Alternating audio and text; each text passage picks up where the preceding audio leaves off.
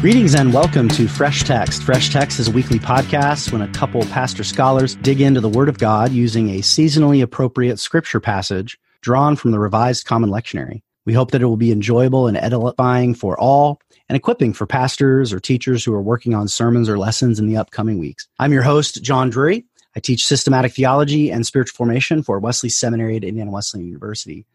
My guest this week is Reverend Dr. Safiyah Fosua. She's been a regular uh, guest here on Fresh Text. She is a uh, professor of worship and preaching and spiritual formation and a whole host of things uh, for Wesley Seminary uh, here at Indiana Wesleyan, as well as a longtime pastor and leader in the United Methodist denomination. And our text this week is Micah 6, verses 1 through 8. Micah 6, verses 1 through 8 which is the assigned Old Testament lesson for the fourth Sunday after Advent uh, in the year A of the Revised Common Lectionary. Make sure to subscribe if you're not already doing so so you never miss an episode. And if you're listening uh, and you're enjoying the show, go ahead and hit the share button on your podcast player app of choice and share the episode or the whole show on social media or with a friend uh, just to let us know what we're doing so they can benefit and enjoy it as well. Thanks for listening and enjoy this conversation with Safiyah.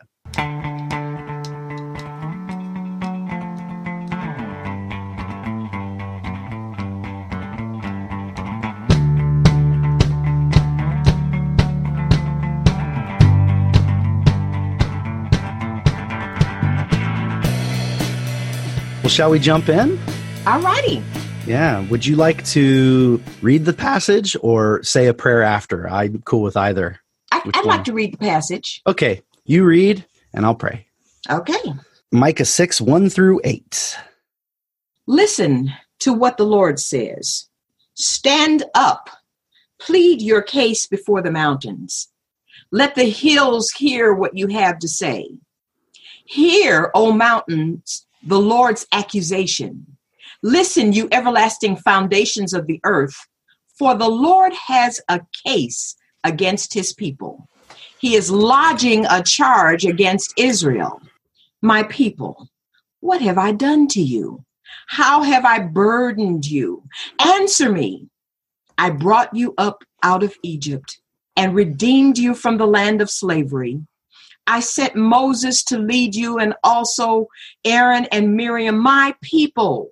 Remember, what Balak, king of Moab, counseled, and what Balaam, son of Beor, answered. Remember your journey from Shittim to Gilgal, that you may know the righteous acts of the Lord. With what shall I come before the Lord and bow down before the exalted God? Shall I come before him with burnt offerings, with calves a year old? Will the Lord be pleased with thousands of rams or 10,000 rivers of oil? Shall I hmm. offer my firstborn for my transgression, the fruit of my body for the sin of my soul? He has showed you, O oh man, what is good. And what does the Lord require of you? To act justly and to love mercy and to walk humbly with your God. The word of the Lord. Thanks be to God. Let us pray. Father, we give you thanks for your word, the very word by which you created all things, the very word by which you called Israel out of Egypt to yourself, and the very word that spoke through the prophets, including especially the prophet Micah today, that we are hearing and attending to.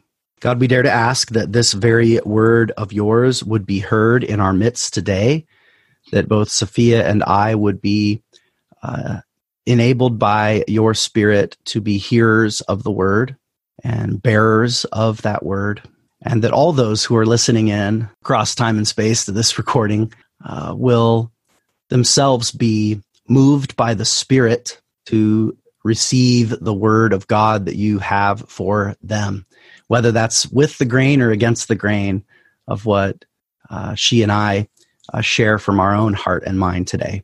We ask, Lord, that you would do all these things, and we ask it in the name of your Son, Jesus Christ, who is your word made flesh, and whose appearing, whose epiphany whose manifestation we remember in this season. In the name of Jesus Christ, we pray. Amen. Amen. Yeah. So, can I uh, ask a general question just for fun? Uh, I I did. Sometimes I'll say to our, my our listeners that uh, sometimes with uh, my conversation partners on the show as I'm putting the schedule together, I'll throw out some options of texts. You know, depending on how the schedule is coming together. And I gave uh, uh, Safiyah a few options, and she uh, selected this one. So I, am just curious, as an entry point, uh, what draws you in particular to this text when you, you know, could have grabbed one from another place. Maybe it was, but you just didn't like the other one. I don't know. But what about oh, Micah six? Like you know? I actually I like both of the texts, but um, this text is one that I've handled a lot over the last okay. thirty some odd years, and I keep getting drawn back to it.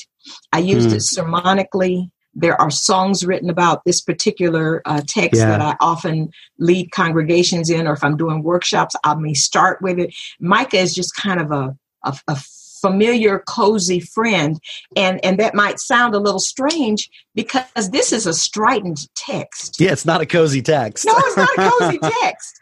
But you can make verse 8 sound cozy out of context, but. right, right, right, right. We don't live in cozy times. Yeah, and I don't know yeah. if I have ever been in ministry in cozy times. Hmm. But this is a text that speaks directly to uh, the quote unquote problem that we have in our relationships with God. Hmm. We don't know what God wants. Hmm. Have, have, have, you seen couples, you know, and I've done, you know, couples therapy and all that kind of stuff as a pastor. And they keep missing each other because one is giving the other what they want, but not what, you know. Right. And so we don't know what to do with God. We don't know what God wants, and we keep offering the wrong things and and and and God wants our heart. He wants our He wants our our our moral uh, compass. He wants all those things, and we want to give him rivers of oil and, and rams and and well, do you want my firstborn? Mm. And and it's like missing God because we didn't quite know that it was so simple what God wanted. So, so this piece, it, it strikes me as that it, it, strikes me as people who really want to be with each other and missing. Now, mm. God's not missing because God knows what to do, but we are missing because we don't know what to do for and with God. What is God expecting? Hmm. Oh, that's that analogy to the way that plays out in in all relationships. Uh, yeah, but especially um, married couples, especially because just to play with that a little, I you mentioned like you know especially like a young couple starting out but of course you know even you know relatively healthy mature couples can can slip into that because when you're especially when you're thinned out and stressed with life with oh, kids oh, yeah. with jobs yeah, that's that's the thing. you, you go to your familiar. You go to what makes you go to you press the easy button on your yes. relationships. And for me the easy button is to give what i would want right? Um and eh, or to give or to follow a script what did my dad give my mom right, right and so you right, see that exactly. even in this passage in verse 6 6 and 7 these these list of things are the are either just valuable things that if we proje- as a projection if i was mm-hmm. god what would i want right if know, i were god i would want rivers of oil you know yeah. right right i'd want stuff i'd want i'd want fame i would want glory i would want on wealth um, and then but also looking sideways to what other other relationships are doing you know right. other faiths and so you're right. looking at the canaanites saying well you know they they sacrifice their firstborn right that's the great act of you know that's right. exactly. common practice in canaanite religion and and like surely that's what i should do you know um and and then this this uh interesting moment in verse 8 that in context when i see this verse in con out of context as it often is right we mm-hmm. have songs that just do verse 8 or it's put up on a wall. Yeah, it's on the walls a lot. Yeah. yeah, it was on the wall at the the synagogue here in Marion. It was it was a moment of I remember the first time I went there for uh, a Sabbath service and and was just struck by right you know right. how much that was a beloved text in in the Jewish community and and you know it just says Micah six eight under it. And and so you kind of think like oh it's Micah telling me the reader what to do right, out right. of context. But in context it's like this internal struggle right? It, it's not he Mhm. you know the lord has told you dear listener. I mean it- it's functioning that way indirectly. But just in the language it's this kind of dialogue with himself. It feels like almost like a psalm you know um where he's kind of saying you know what should i bring and then he's like he's remembering like Mhm. oh he has told me what to do He's told me. I Yeah. need to remember. And it makes me think of some of those Psalms where it says, What should I bring you, Lord? But you, you know, you, you have Right. all that you need. What shall I render? You know, Yeah. yeah. yeah, yeah, And so, so the, the notion of this as an internal dialogue, which then back to the analogy that you introduced, again, probably stretching it beyond recognition, but the fact that, like I said, easy button. What's not happening here is just the easy button, but actually The pausing and asking, What is it that you really want, Lord? Right. and pausing and actually remembering what it is that he um, has summoned forth from us. That's what he calls That's it. for, what he invites. That's it. That's it. The, the, and then um, the the form of the text uh, mirrors another of my favorites in Isaiah, the Song of the Vineyard. Ah, yeah. You know, I've tended you. I've done these things for Yes. you. What do I get? Sour grapes. So, so God has a complaint. yeah. God has a complaint. We don't think of God as a complainer. yeah. But from time to time, God has a complaint. Yeah. And and this is one of those times, you know, like I said, it mirrors for me the song of the vineyard in Isaiah that God has a complaint, and uh, this one is a a a, a, a, a, earthly court trial. Yeah. Oh, it's what an image to to summon all the Right. Let the hills hear what you As have the- to say. are they the jury perhaps Uh, Perhaps. as it were i mean the, the ancient courts weren't identical to ours but in the sense of they're the witnesses to Mhm. the proceedings right They're listening to you. yeah um and y'all can judge whether my complaint is you know uh because of course normally it would have to be i mean it's it's beautiful because obviously the the re the reeb here if i'm pronouncing that right uh the the the complaint right this Yes. word that's used twice a reeb um which is this kind of a form issuing a formal complaint when someone you know if if i had i, I had if i needed if i believed that you had taken some of my cattle Right, right, right. I would take you, and of course, in this world, it would be your household, you know, uh, and whoever had legal standing in your household would take you to before the elders in the in the in the gate, right? And it would be, you know, hey, elders, listen up. Uh, um, judge between us. Uh, Right, You know, these are my cows, and here's my evidence, and here's my story, and and they make the judgment call. But in God's case, uh, he there's no one for God to appeal to above God's own authority. So he kind of indirectly appeals to himself by, well, I'll just appeal to all of creation, Right.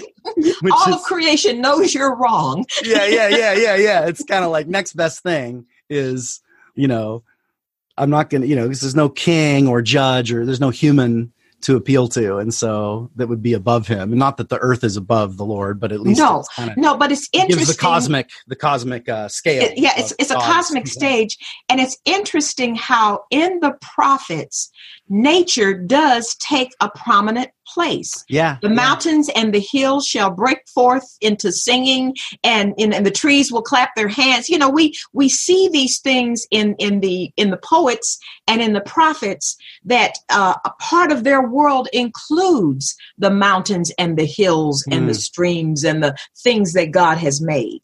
So they are not deified, but they're included Yeah. as we think about where our place is in this world. Hmm. Hmm.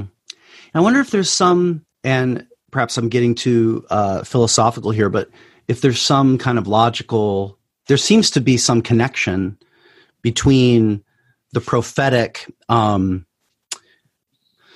the the kind of the, sh- the, the the the alteration or the the modification, I'll say, of the relationship between um, the Lord and His people, um, because there's a tension being introduced. Yes. You know that that that reference to God's uh, stat, God's uh, identity as creator becomes Mhm. this crucial aspect. Not that God is not the creator in the Torah and in No, yeah. the the earlier prophets in these narratives, but the what's what's in the foreground, with the exception of the opening chapters, which Mhm. probably are much later in their written in their written form, probably influenced by this kind of more prophetic thinking, perhaps.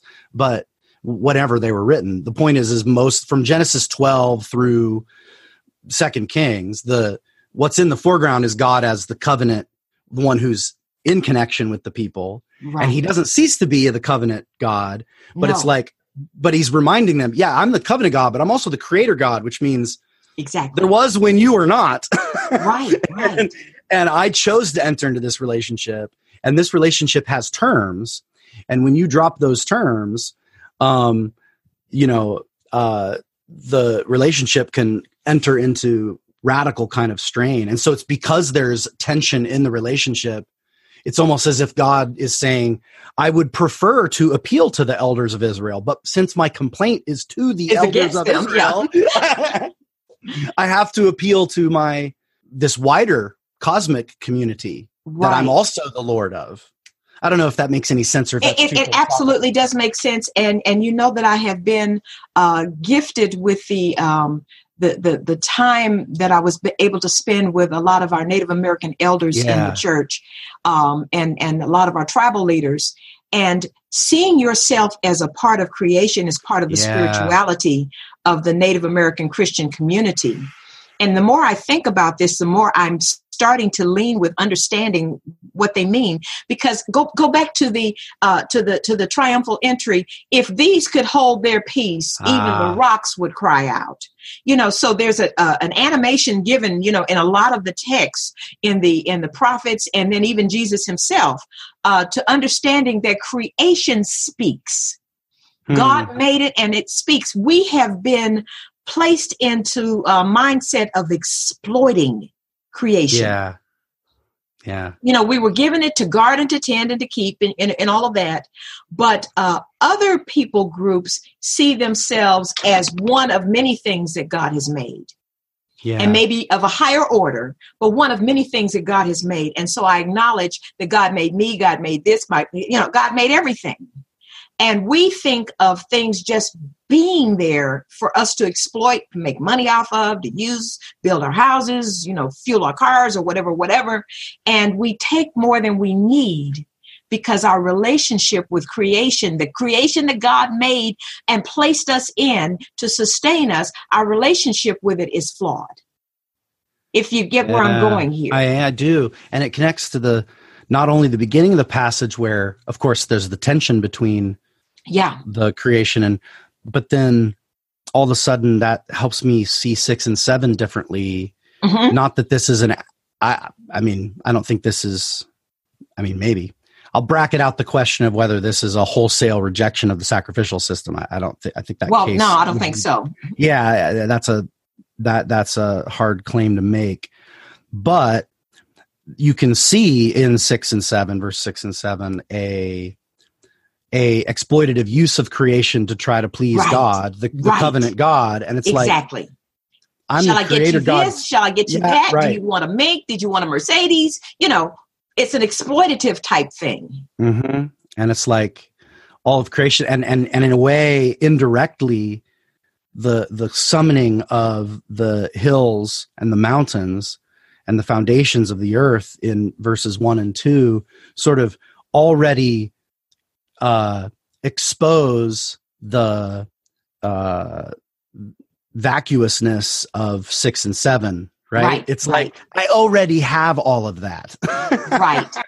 and you're not offering it the right way. Exactly. You know, right. if, if I if I go back to my my my ancient Pentateuch classes and all the other things that I took Mhm. coming along, um, offering a, a ram or a lamb or whatever, you're placing your weight on it. You know, people are standing up on it, and there's this substitutionary thing, and there's a relationship. You're touching this thing, and and you know that you're responsible for its coming death, and and and that gets really cavalier when I get ten thousand of them Mm, yeah, yeah, yeah, yeah. you know and and and so so this exploitative thing is not what god wants the the quantity is not what god wants god wants you god wants pure you holy you godly you the true you, the true you the real you. the you you were intended to be Yeah.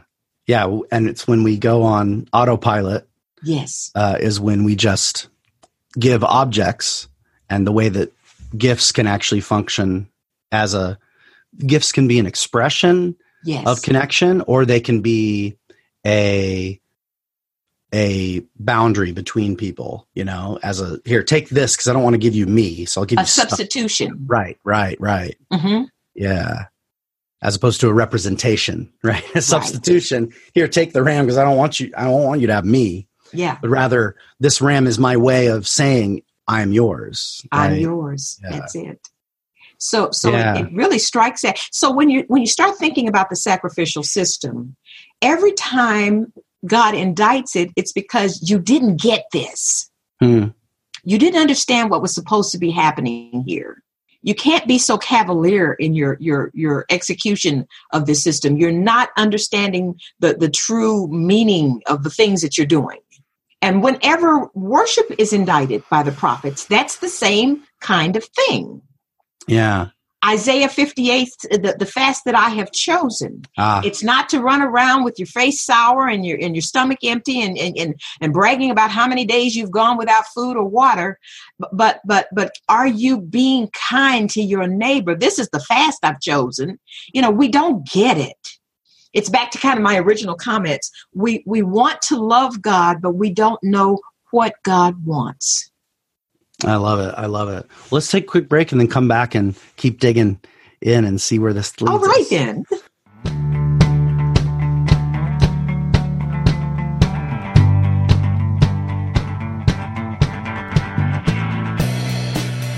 And we're back. Welcome back to Fresh Text. Uh, I'm here with uh, Safiyah Fosua, and we are looking at Micah 6, verses 1 through 8. Micah 6, uh, 1 through 8. And yeah, um, I had a couple questions that I just wanted to ask you, and we can have that larger framing in mind. Um, I, I- had a curiosity. I wondered what you thought about this.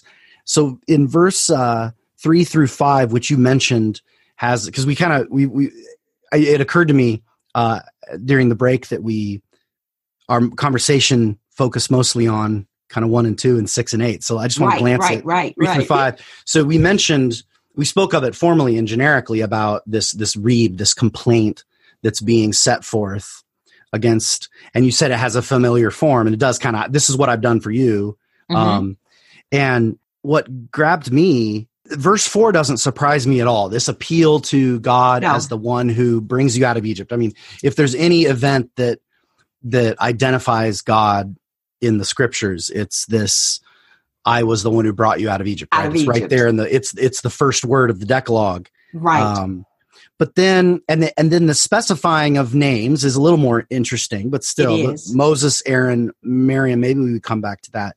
But then in five, the I'm going to remind you of a particular moment in our history together, Mhm. right? And then it goes to this moment in Numbers Yes. of Balak, the king of Moab, and how the whole story of Balaam. I, I just Oh, find it really strange. Like, why, of all the stories he could pick, what is it about God's message to his people uh, in this text through the Micah? What is it? Because he doesn't kind of, he doesn't explain it. and I was wondering if you had some Oh. why, why do you think Balaam kind of fits the story? I mean, maybe you don't. well, I, you know, it, it does fit the story in the sense that um, even when our motives are mixed, God is still righteous. oh, oh, that that does fit that last line too. So you may know the righteous acts of the Lord. Right. When, even when we're not quite right, God is still righteous. I remember uh, Bible college before seminary. You know, I went to Bible college, and we we were uh, dealing with the fall of the televangelist Hmm. in, in those days. It was in the 80s. And we were dealing with the rise and fall of televangelism, and all these exposes were starting to come out. And uh, as students, we asked our professors, what do we make of this? Were they always just false prophets, or Ah, were you know were they were they were they flawed people? What what was going on here? Uh, especially so many of them. Every week it was somebody different, you know. And one of the professors responded, God is able to strike a mighty blow with a crooked stick. And uh, I mean, you know, and Wow. it's been almost 40 years, and I can still remember the professor who said it, the Tony did it, said it in, and, and all of that. But we're finding that uh, this whole thing with Balaam, especially, he was a flawed prophet. And yet, God was still righteous, was still able to use him. He was the one that available, chosen for whatever God's reasons. But uh, God is still righteous no matter how mixed we may be. hmm. And so when I when I look at that, okay, Moses and Miriam, you can kind of hear that one. Uh, you can hear Aaron. You can hear some of the others that he might have brought up. But going back to a flawed prophet that still God was still able to use. Um, well, that's there's hope for me too. But but, but we're reminded that no matter who or what we are, God is righteous and does righteous works. God, I'm writing it down. It's so good. God can strike a mighty blow With even with a stick. crooked stick. Hmm. And that actually, that actually, just the passing uh, connection to earlier in the conversation, um, is even relevant for uh, the assessment of the sacrificial system here, right? Where it's, it's right. not, it doesn't have to be taken as, um, you know, there's absolutely no holiness whatsoever being uh, No. enacted in the Levitical system because of God's covenant. It is, but, but it's because of God, right? Not because you know we we in our abuse of the of the the practice uh, Right. are undermining it, and yet at the same time, God is still with His people, and so um, right. because And of Him, they remain holy, but they are not holy. uh, they are not you know living up to that holiness that He is granting to them. You, Yeah. you see that that indictment of the sacrificial system going on throughout the Old Testament, and then you see it again, you know, like the widow's mite and some of the other, you know, passages that we have in the New Testament, where it calls into question uh, what, what attitude and and what was your heart like when you did certain things. Uh, so it's it's it seems like it was a constant refrain. So this doesn't strike me as like throw the throw the whole thing out.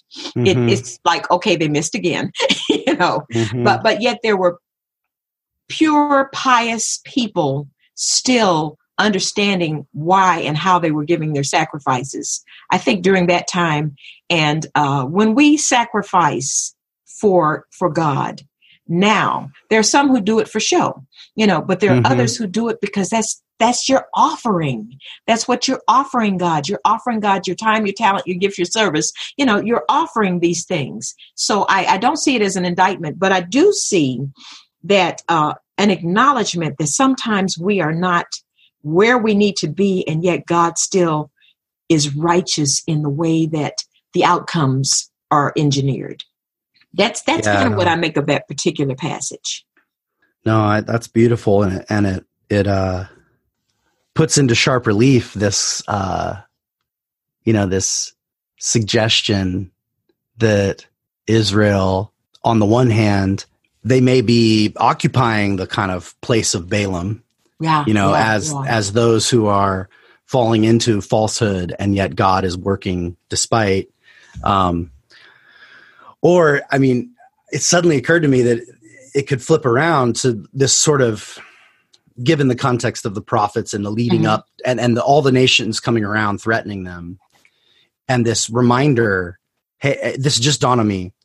Remember, Mhm. uh, the these nations are going to take you out unless I'm intervening, right? It. It's I'm not just working with you. No. I'm working there to protect you. If I were to withhold that manipulation of these forces, you're going down. You're going Um, down. Yeah, and that's precisely what takes place uh, in the Assyrian uh, smashing of of the northern tribes and and the exile later of of Judah. So I don't know. I just thought, Yeah, it was occurred to me allowed. that- it was allowed. yeah, yeah, that uh, and you know, if you want to be, uh, you know, if you want to be, you know, in the good graces of the covenant, then verse eight has laid it out quite clearly. Right. He has showed you. Um, yeah. To do I, I would love to ask you, knowing that you've you've preached and taught on these texts before, like a little bit of just about these phrases, like um both what they mean and why these three. Why is this the kind of why not only has Micah chosen to identify these as the kind of uh a sort of almost summary of the spirit of the law, as it were, right? Right. Um, Right. but then also in our own tradition in the whole christian tradition and in the jewish tradition as well that these have been consistently seized on as a as a you know alo- alongside say you know uh love god love your neighbor right Right, this- right, you right, can see right. that you can see this being a a, a an excellent uh shorthand just just as the phrase that's repeated so often of you know god is gracious and compassionate slow to anger abounding in love is a Mhm, kind of mhm. obviously there's more that could be said about god but that's a great you know biblical shorthand of of who god is um in the same way that for centuries christians have kind of been drawn to verse 8 as a kind of encapsulation of the spirit of the law and, and i just kind of wonder like what do you think what, what are some of your thoughts about these phrases and their meaning and their distinctness from each other i don't know i just love i'd love to hear you wax eloquent you know no pressure um no pressure. on no these pressure. on these three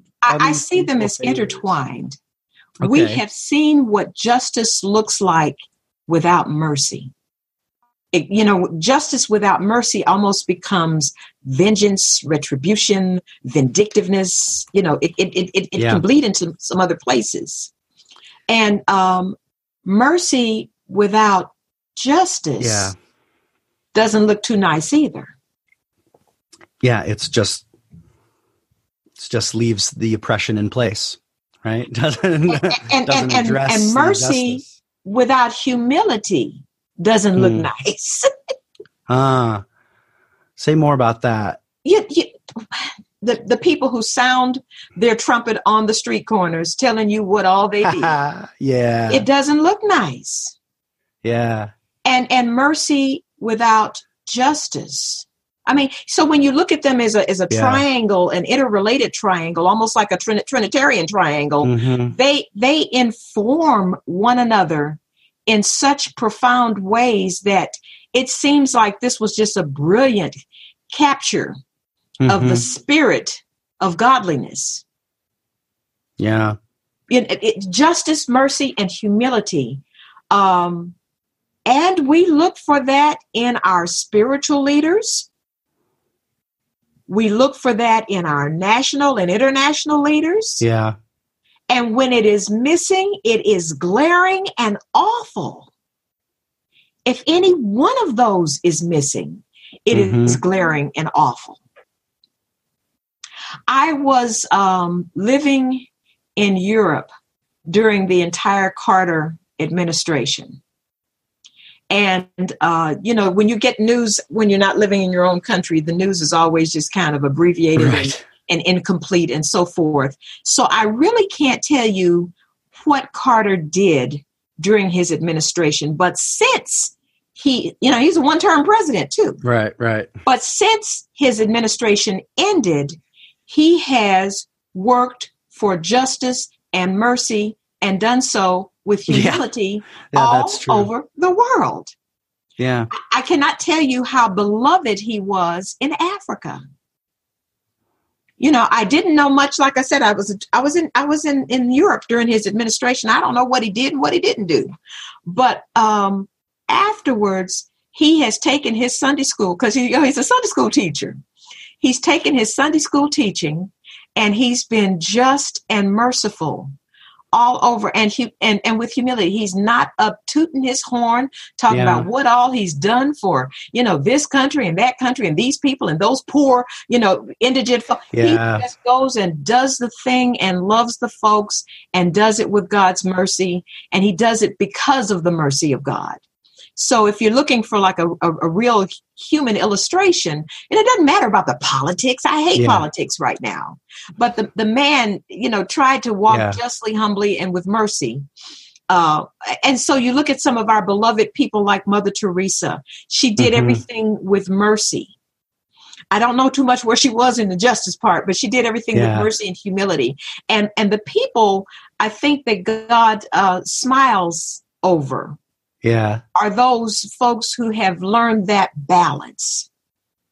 Because justice without mercy looks ugly. Mercy without justice is awful you know and yeah. and then either of them without humility you know.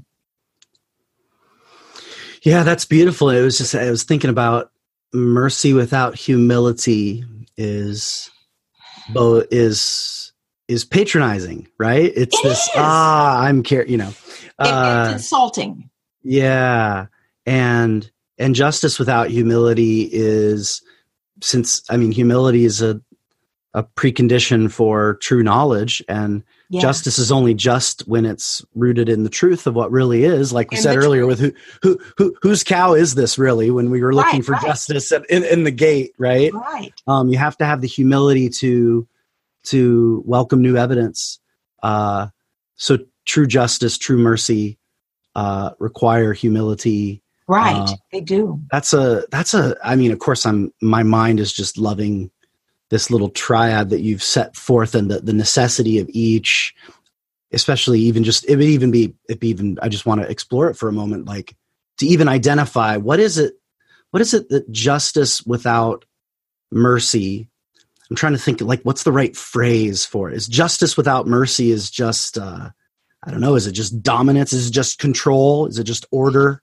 Is it you know what I mean? There's some word that that and it, and it may be you could say even it's true justice, but not it's not perfect justice. There no. there could be an element of true justice that happens, um, but when it lacks that that covenantal love of that that faithfulness, that kindness, that I mean, because it is it is hesed here, hesed. Yeah, yeah. Word um, which includes mercy, but is this really rich word, you know, and to who, who loves to be faithful to one's covenant, right? Is is a way I'm, I'm attempting to translate uh, dynamically that phrase that that one is passionate about one's uh, covenantal commitments. That would be a possible translation of to love mercy, right? Which means being merciful to those who one is committed to and not just setting them aside the moment they bother you. Um, so mercy is entailed, but not the whole of that. And right, right. And as we know with justice, when justice is executed as as just the powerful against other powers or against the powerless, um, or, or just giving you what you deserve. You yeah, know? Doesn't. I, am thinking. I mean, how much church, in? You'll go ahead. Go ahead. I'm thinking about church discipline. Hmm, and hmm, church hmm. discipline is a touchy subject depending on what denomination you're in, you know. But yeah. church discipline, um, we're, hmm. we're in covenant with one another, especially the covenant of the elders. You know, the elders are in covenant with one another to not to not uh, abuse the sheep, you know, yeah. and to not do certain things. But when those covenants are broken, and you have to call another elder to accountability. And the yes. church has dealt with this with the with the with the uh, sex scandals. You know, the, mm-hmm. the child uh, uh, uh, pedophilia and all that. That we've dealt with that before. But when when we have to call elders into um, accountability, it is always uh, done best with mercy, not to let them off. Right. But with also the humility you know take heed lest you also fall. You know that's that's that's biblical as well. Right. Uh and and with weeping and with weeping as you're yeah. restoring your brother or your sister in ministry that has has had a moral failure or whatever whatever it's never with the punitive i'm going to expose you. I'm going to make sure the high heavens know what you've done. No no no. We we always keep those things close to the chest and we do it with mercy. We consider the, the, the, the, spouses that might be involved and the children who may have to deal with it. And, you know, so there, there's a mercy uh, element that's, that's there that makes it a more perfect process when we have to call one another to accountability over our covenants. And I believe God is merciful with us in that way because the, we all know sometimes that we should have been punished and we didn't get it, yeah. you know, because God gave us a chance to try to straighten our act out or whatever it might be. But then we also know that God is just and that there comes a time, you know. So I, yeah, I see it in, see in different... church, uh, church discipline. A lot of churches dis- discipline, and some churches don't because they don't even feel qualified to do so. I imagine.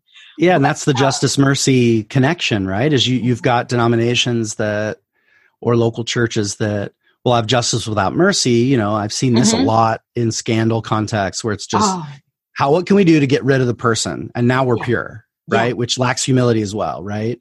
But then you see the opposite in cover up, which is mercy without justice, right? It's right. kind of we're going to be so, you know, oh, we've made a covenant with this person. We're going to be faithful to them as one of our own. We're going to make sure they're protected, mm-hmm. um, even if they've done wrong that needs to be corrected and the and their influence limited and whatever. Um, so I think that application is really good. But where you landed is so significant to say that that it is God Himself who embodies the perfect union of you know mishpat and chesed right, right? exactly and even exactly. humility in his in his unique way i mean it's god and that means that what is god asking you to do um it's kind of a it, it's almost back to where we began on the we, we started with that notion of oh we give what we would think what we would want to give right, right? and what he's asking us to do is give him what he actually wants which turns out that we would just be like him and be, be, with like him. God. Yes. Right? God uh, wants children. Which ironically means we'll know what to we'll know what he wants because it will become what we want. Right. right. I mean God actually children. real yeah. children. That's great. God wants children. Not your firstborn. You. No, wants you. Yeah. Yeah. Be my child. Yeah. Oh, that's so good. And that and that walk humbly with your God is a very I can't do it justice. Uh, no translation. It's it's very much a, a picture of a child walking, stumbling, needing help from God. Right? Holding Not hold claiming, my hand because I'm going to yep. fall on that rock if you don't. You know, yeah. God wants children. Oh wow! Well, and we is... are those that God wants as children. yeah. Wow. That's beautiful. Well, this is a very moving conversation. Thanks so much. Let's take a quick break and then uh, come back and do some sermon starters. All righty.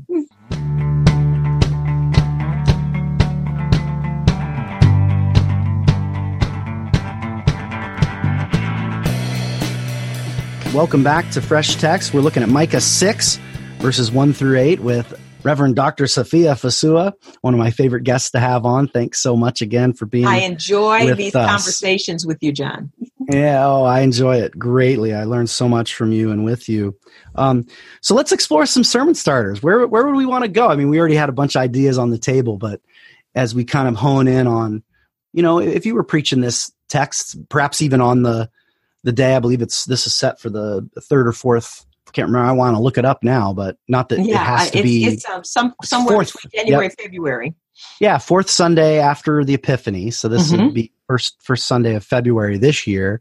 Um, though it would come around every three years. So uh, if you were uh, working on a sermon, where where might you head? What direction? What what focus?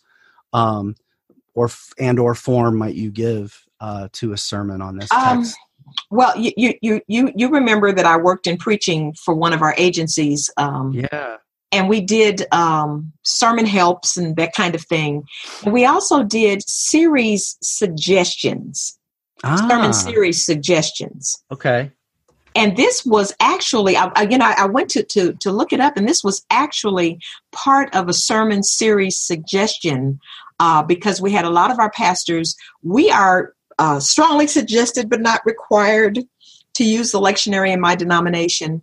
And a lot of our younger pastors in particular said, How do I do a sermon series like the other guys do? You know, uh, right, uh, and, right. and, and, and, and so we, we put some series together and, um, It was in the series of, of great things that God has called us to. Ah, okay. And so Matthew 16 and 24 was a great commitment. Uh, Okay. Uh, John 3:16 was a great redemption. Uh, the great commandment was uh, Matthew 22 verses 36 through 40. The great commission Matthew 28. And then this one was called the great requirement.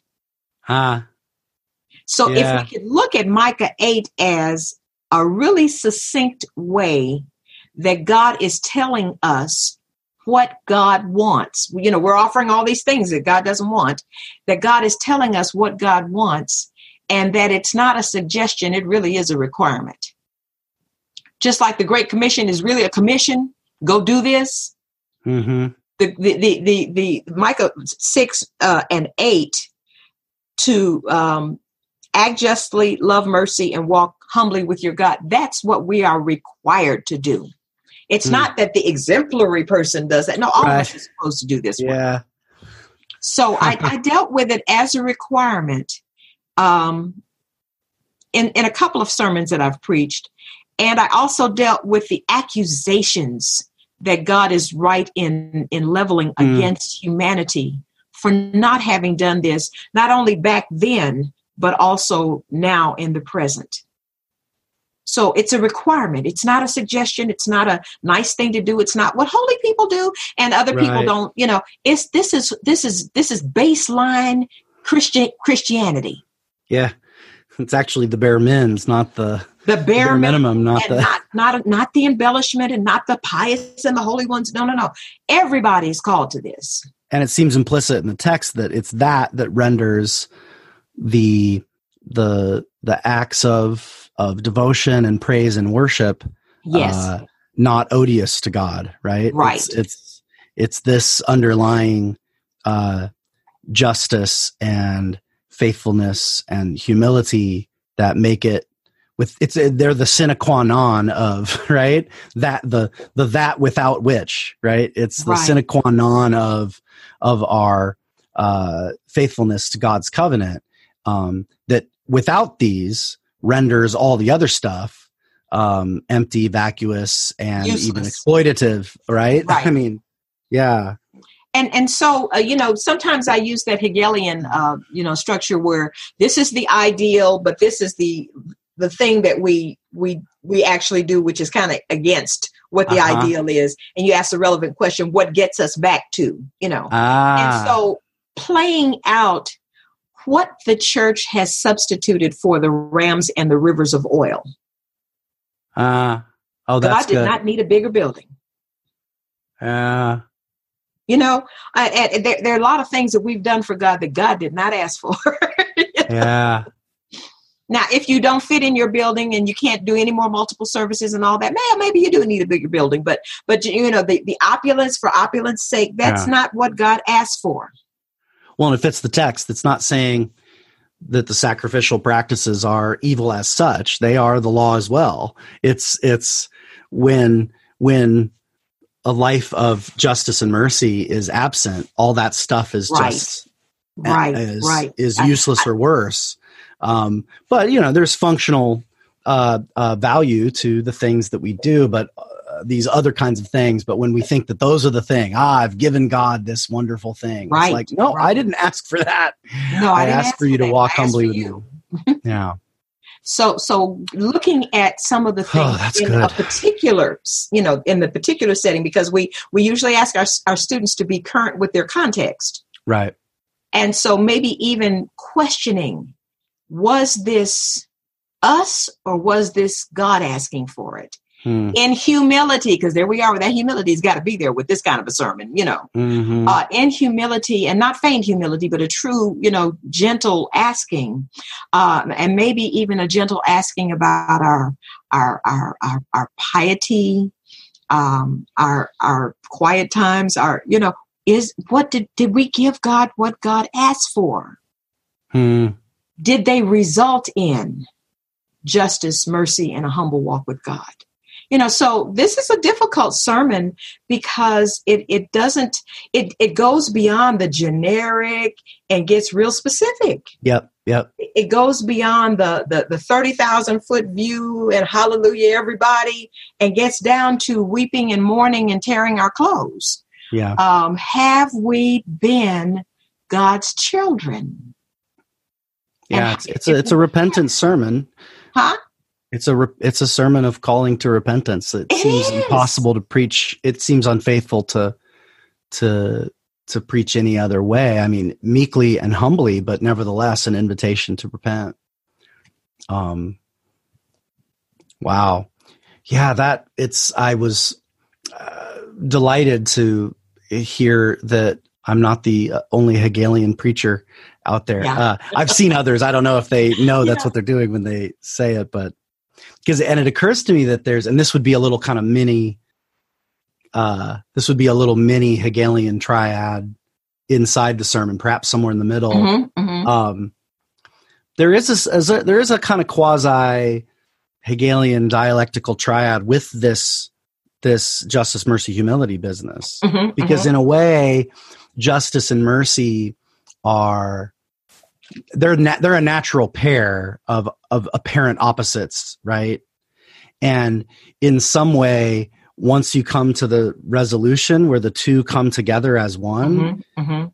you actually just come back to this very simple insight of walking humbly with your God, right? right. To- that that to- is the insight that comes from the two when they're when they've been intentioned. Yes. Which turns out to mean that it's, eh, which is a very Hegelian, that the that the last is first, right? You get to the end and realize Mhm. it was already there from the beginning. That all all we really, in a way, you could say the the answer is to walk humbly uh, before your God with your God, right? To just be utterly, like you said, to give the gift of oneself to God, who has given Himself to us, and to take one's cues from God Right. to um, which means discerning in the moment when you need a little more justice when you need a little more mercy right. um, and that and and we take our cues from the fact that it's god himself who is the one who is just and the one who is chesed right that these are the properties of the divine being first and foremost and Yes. so it's not that i'm rendering to god something that god doesn't already have but rather participating in God's own way of being in the world. This is God's way of being in the world. And He's just inviting us to be with Him in it. Um, and not to keep God, because of course you could actually turn, you know, there's all kinds of, uh, of, of hipster justice that's just one more, oh, yeah. Yeah. one more offering of 10,000 rivers of oil. right. It's like, it is. It's keeping God at arm's length while I do this performance of good works in the world. Um, Yeah. When actually our our actual um, humble walk with Him is the heart of it all, um, not as a substitute for justice and mercy, but but the kind of heart of it, right? It's the heart of it. Yeah. That was It's just the a thought that came to me when you mostly you just said Hegel and my brain went there, but um, and and this yeah, this is a this is a piece that that um, you want people to go home with it. You want folks to to go home and be haunted by it. Uh, you want them to Hmm. wonder: Have I been merciful? Have and, and that children will sure bring that out in you. You know, have I been merciful as I've been Yeah. just? And Yeah. and and did I do it with humility and not with gloating? And you know, you want folks to challenge. struggle with Yeah. this. This is not a tie it up in the in, in at the end and put it in a neat little package and then send them home happy. This Yeah. would never that would never fly with this sermon. Um, right I- form I- follows I function right so the form of this sermon has to be a little bit open-ended there may need to even be some quiet uh, yeah, reflective time of of repentance of metanoia of self-examination um, and to take that into account with the sermon Uh, sometimes we make the mistake of composing a sermon Mhm. and then adding the responding experience at the end um, yeah, and this is actually the kind of sermon where you could just start with that. What is the kind of last five minutes, 10 minutes of reflection going to look like? And then just ask, how can I compose words to get us to the place where we're ready to do that? right, right. This would be a good, this would actually be a really good sermon for those who've never done that experiment yeah. of, I mean, you and I often because we think of preaching as crafting experiences, not just right, as right.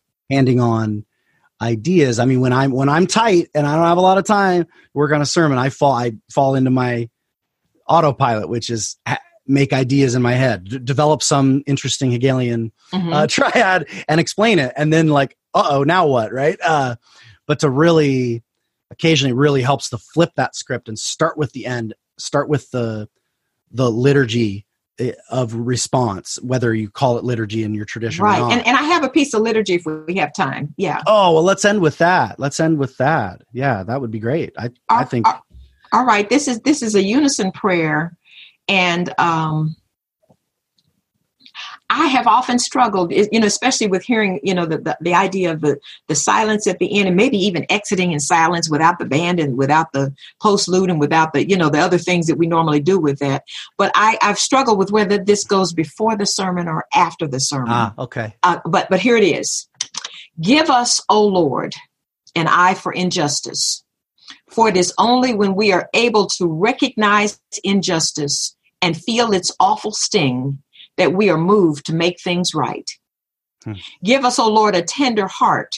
Sometimes we are too hard hearted to recognize when we have been uncaring, unfeeling, or unkind. Grant us, O Lord, the ability to view life from the dust. All our lives, we've been taught to make others proud, to be proud of ourselves, to hold our heads high, all the while missing the virtues of being poor in spirit. Hmm. Teach us, dear Lord, to do justice, love kindness, and to walk humbly with you. Amen. Amen. Yeah, it's a good place to end. Thank you so much, uh, Safiyah, for the the time you've given. Thanks as always to our audience for listening in when you do, and as always, I want to have the humility to say thank you to all those who helped make this uh, podcast possible. Thanks to, to Todd and to Eric and all their production work, to Tom and the music he provides. And with that said, we say to y'all, have a good preach and a great week. Bye bye.